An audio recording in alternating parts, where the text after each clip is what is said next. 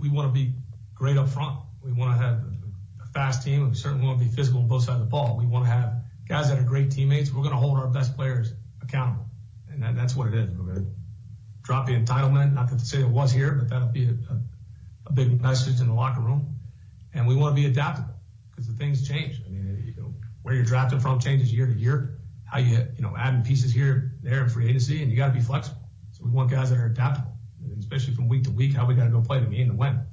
That was Arthur Smith whenever he got hired as the head coach of the Atlanta Falcons and talking about the identity of uh, his offense and identity really of his football team. But now, you know, you could, could take that uh, that sound right there and kind of apply it to what he is probably going to be looking for out of his offense with the Pittsburgh Steelers. Dorin Dickerson, Jeff Hathhorn, Nicholas Harry Callis behind the glass. Pat Bostick joins us at 7 a.m. Uh, Jeff, you know, Arthur Smith, you know, this is obviously the biggest talking point and still will be. I mean, even heading into next week and knowing what dominoes will fall underneath him and, you know, where they go in the draft, where they go in free agency, um, you know, what Arthur Smith is looking for in certain players. But, you know, all in all, his identity seems like, I mean, one, he's no nonsense and he's going to set a standard. Uh, I know the Steelers talk about the standard as the standard all the time, but I think Arthur Smith has his own standard in mind and what he's looking for in his offensive players. And, the type of offensive players that he wants and knowing that he has a nucleus of guys with the Pittsburgh Steelers and how to adapt to them and incorporate them in the offense as best as possible. And you know, the more and more I think about this, the more and more time that goes by, I I, I like the move. I really do. The more and more I think about it, the more and more that uh, you know I listen to him talk or I read some things on him, and obviously the direct personal relationship that I do have with him. I do like this. It does check the boxes for the Steelers, but you're, you're also getting a guy that is hungry. You know, it, it, this isn't a situation where, um, you know, he's just trying to hold on. He's not just trying to hang on. He's not just trying to, okay, like I'm going to come in here and, you know, I'm going to put in a good offense and hopefully we win this year. No, this guy wants to prove that he can, you know, be in this league still. Um, you know, being, you know, I don't care what anybody says. It's embarrassing whenever you do get fired. I mean, whether you think that you yeah. did a good job or, or not, now you get another opportunity. It's like, okay, like I, I need to prove that I am the guy that they thought I was whenever they hired me. And this is where I got my job to be a head coach is being an offensive coordinator. He's going to be hungry and he's going to be willing to do whatever it takes to win. And um, the more and more that I think about it, the more and more I like it. I mean, he's 41. If if the Steelers' offense stinks for the next three years, assuming that it's a three year contract, he's probably done coaching in the NFL. Yeah. This is probably it. Yeah. Um, or if not, it's it's going to be some extreme role where he's going to have to work his way back up to being a coordinator again. I mean, this is he knows that he had me in that clip at accountability. Like that comment about holding guys, we're not going to have basically we're going to cut down on this prima donna stuff. Like if he brings that to the room, like that I I I love that. But to your point, yeah, I he knows he's going to be studying. He he, you know, you've said this from your interactions with him. Like, he could have done other things in life, but he wants this. He wants to show that he can be this guy. He's going to want another chance to prove that. Listen, that Atlanta situation was kind of effed. You know, I'm better than that, and it starts with this challenge, and this is a big challenge mm-hmm. that's in front of him, mm-hmm. and he's going to face. I mean, just listen. Listen to the reactions. Outside Look on social media. It's not popular. He's not going to be a popular guy. I mean, he's going to be working uphill the whole way. And if he can do it, man, the reward's going to be something big for him. But it's going to be, he's got a mountain to climb. So, you know, some guys, and we talked about this yesterday, some guys aren't head coaches and they're just coordinators, and that's fine. And and I think that Arthur Smith is a coordinator. He's an X's and O's guy. The thing about his offense and think about how he operates on a day to day basis, he makes it make sense. And thinking about last year and a guy like George Pickens and George Pickens throughout the year a little bit, he was doing a little bit of different things. You would see him line up in different spots and that, but it didn't seem like things made sense to George. And uh, George is, a, I think, is a smart guy. You would know better than I would, you know, being around him and how he talks and how he operates. But in Arthur Smith's system, a guy like George Pickens will be able to line up in different spots, We'll be able to motion, but it all will make sense and it will be easier on him. Right. It, it's not calculus. No, it, it, it, it, like whenever you're teaching offense, you want it to make sense to your offensive players, not just your quarterback. Has to be all eleven guys. A guy like George Pickens may not like this hire and may go do his research and be like, oh man, like he's not going to target me. Like they're going to want to run the football. But, uh, you know, I, I anticipate George being used in different ways to get himself open, to run different routes, to maximize his talents. Let me say this, and I think people get this confused. George is not dumb. No. I mean, people might say that because he, he speaks in short sound bites, or he, when they see him on camera, he's not he's not into it. I don't think he's always motivated. They've got to find the right way to motivate him to to really buy into what they're doing. I don't think he he's bought in, and maybe understandable. Maybe he looks at this and goes, What "The hell is this? Like, why am I doing this? Why is the offense this? Why jet sweeps? Like that's our. Why aren't we running motion? Why why am I not trying to go across the sea? Why am I always statically lining up in the same spot where they know exactly what I'm going to do every time?"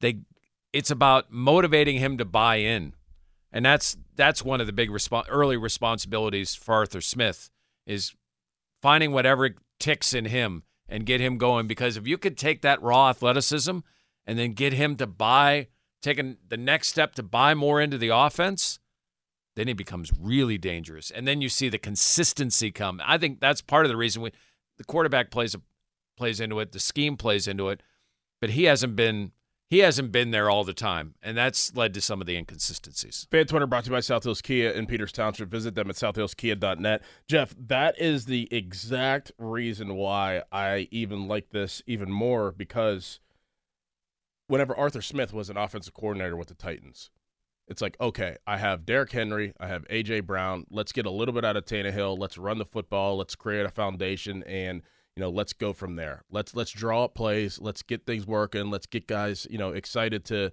to run these plays. Then he becomes a head coach. Whether he failed uh, or had successes at times, he was a head coach for a couple years.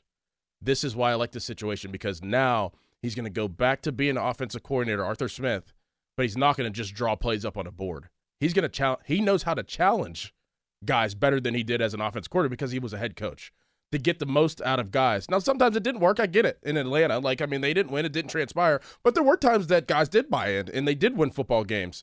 And, you know, they did play at a high level. Um, I, I think with his experience as a head coach coming back to the Steelers offense, a guy like George Pickens, he will challenge him every single day as an offensive coordinator with the head coach mentality. That's exactly what they need. That's exactly what they need. They need somebody that will challenge them every day, but have the mindset of challenge them in – a, a, a bigger landscape type of lens, which Arthur Smith can bring to the table instead of just being an offensive coordinator saying, we're going to run these plays and this is what's going to work and we're going to have fun doing it. No, he, there's going to be a little bit more psychological approach, I think, to this than people think. And I think, unfortunately, we had a conversation off air, um, but Doug was saying yesterday, like a guy like Hines Ward, who wasn't a great head coach in the X, was a really good coach, and he could be a really good position coach that's the type of guy that can help with that message. Oh. You know who's buddies with Mike Tomlin? Steve Smith. Yeah. Don't you, and you kind of get that sense when he's at when he visits training camps, and we saw it with the Steelers. Like he's really watching. Oh yeah. Like he's in.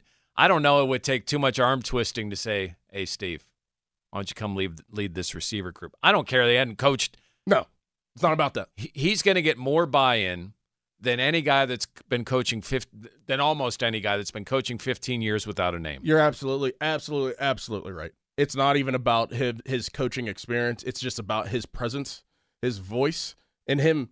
You know, it, it's one thing whenever a guy talks and it's like, okay, like this guy's just talking, he's trying to motivate us. Yeah, like one ear and out the other. But you turn his film on, and you're like, okay, like this guy did it at a high level. Like, I mean, uh, uh, like, okay, like that's that position though. That position will buy into that. We talked about this about a month ago that that position, if you have a former player and a guy of the caliber of Steve Smith, who is absolutely no nonsense and played like that, you know, it wasn't just his mouth. He played like that physically as a little wide receiver. Man, those guys would absolutely buy in, and I think you can get the most out of that group if you have a Hines Ward or a Steve Smith or even a Randall. I'm getting L. excited. I know, me too. I mean, think outside the box go for broke on some of these names. Don't just look at a guy, well, I know this person's worked with somebody and they're looking for a break. No. Mm-mm. Somewhere along the line, you got to bring in somebody, and especially I think at that position more than maybe any other, because it is a it is a selfish position. It is a me position. Yep. It, is- it is all of that. But if you motivate a group, it, it is a difference making position.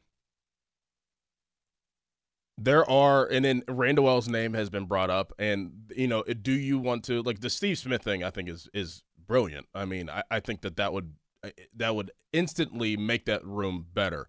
And like we said, like I don't care about like Arthur Smith and you know other offensive staff can take care of the X's and O's. I don't think Steve Smith would even care about okay, like you know I have ideas in the game plan. Yeah, he'll throw out some rock concepts or whatever, but it, it's not even about that with him. It's getting the most out of George Pickens, who's a young receiver, getting the most out of Diontae Johnson, who's on the last year of his contract. Calvin Austin, a smaller guy, can relate to him and be like, you know what, you just got to be a dog. Like sometimes it just takes that. You don't need the guy to go in there and you know design plays and have be incorporated into the offense with uh, you know his ideas. Man, they would, but it's more about the mentality that he can bring to the room. Now, do the Steelers would they want to go that route or would they want to go with a familiar route? Like, I mean, I know we keep throwing Hines' name out. I don't know how they feel about former players. I think he's coaches. a similar guy. You could throw the same tape and say, thing. listen, the game changed because of me. Yes, You can't block like this because of me. yes. Like I know what I'm talking about, and I don't know if you know could messages like that get stale. Sure, they could, but I don't care. Give me like the front end of that, and if that burns out like a rocket after a year or two, that's fine. You had the year or two to, to kind of establish that what needs to be established in the room. That you know, I think Allen Robinson, he's a good dude. He does things the right way. He works like if you would watch him in practice.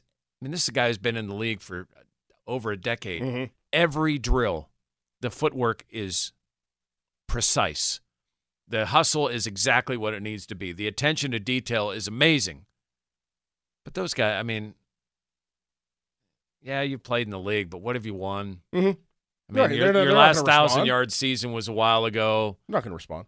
and he, he just doesn't and a coach can can do more like he can actually punish you whereas a, your teammate it's easier to tune out I mean, if you really want to hit the it, hit it all, I, I, I, you know, I Antwaan Randle El, he I do believe interviewed as the offensive coordinator for um, that spot with the Tampa Bay Buccaneers. He's the wide receivers coach Right. for Detroit.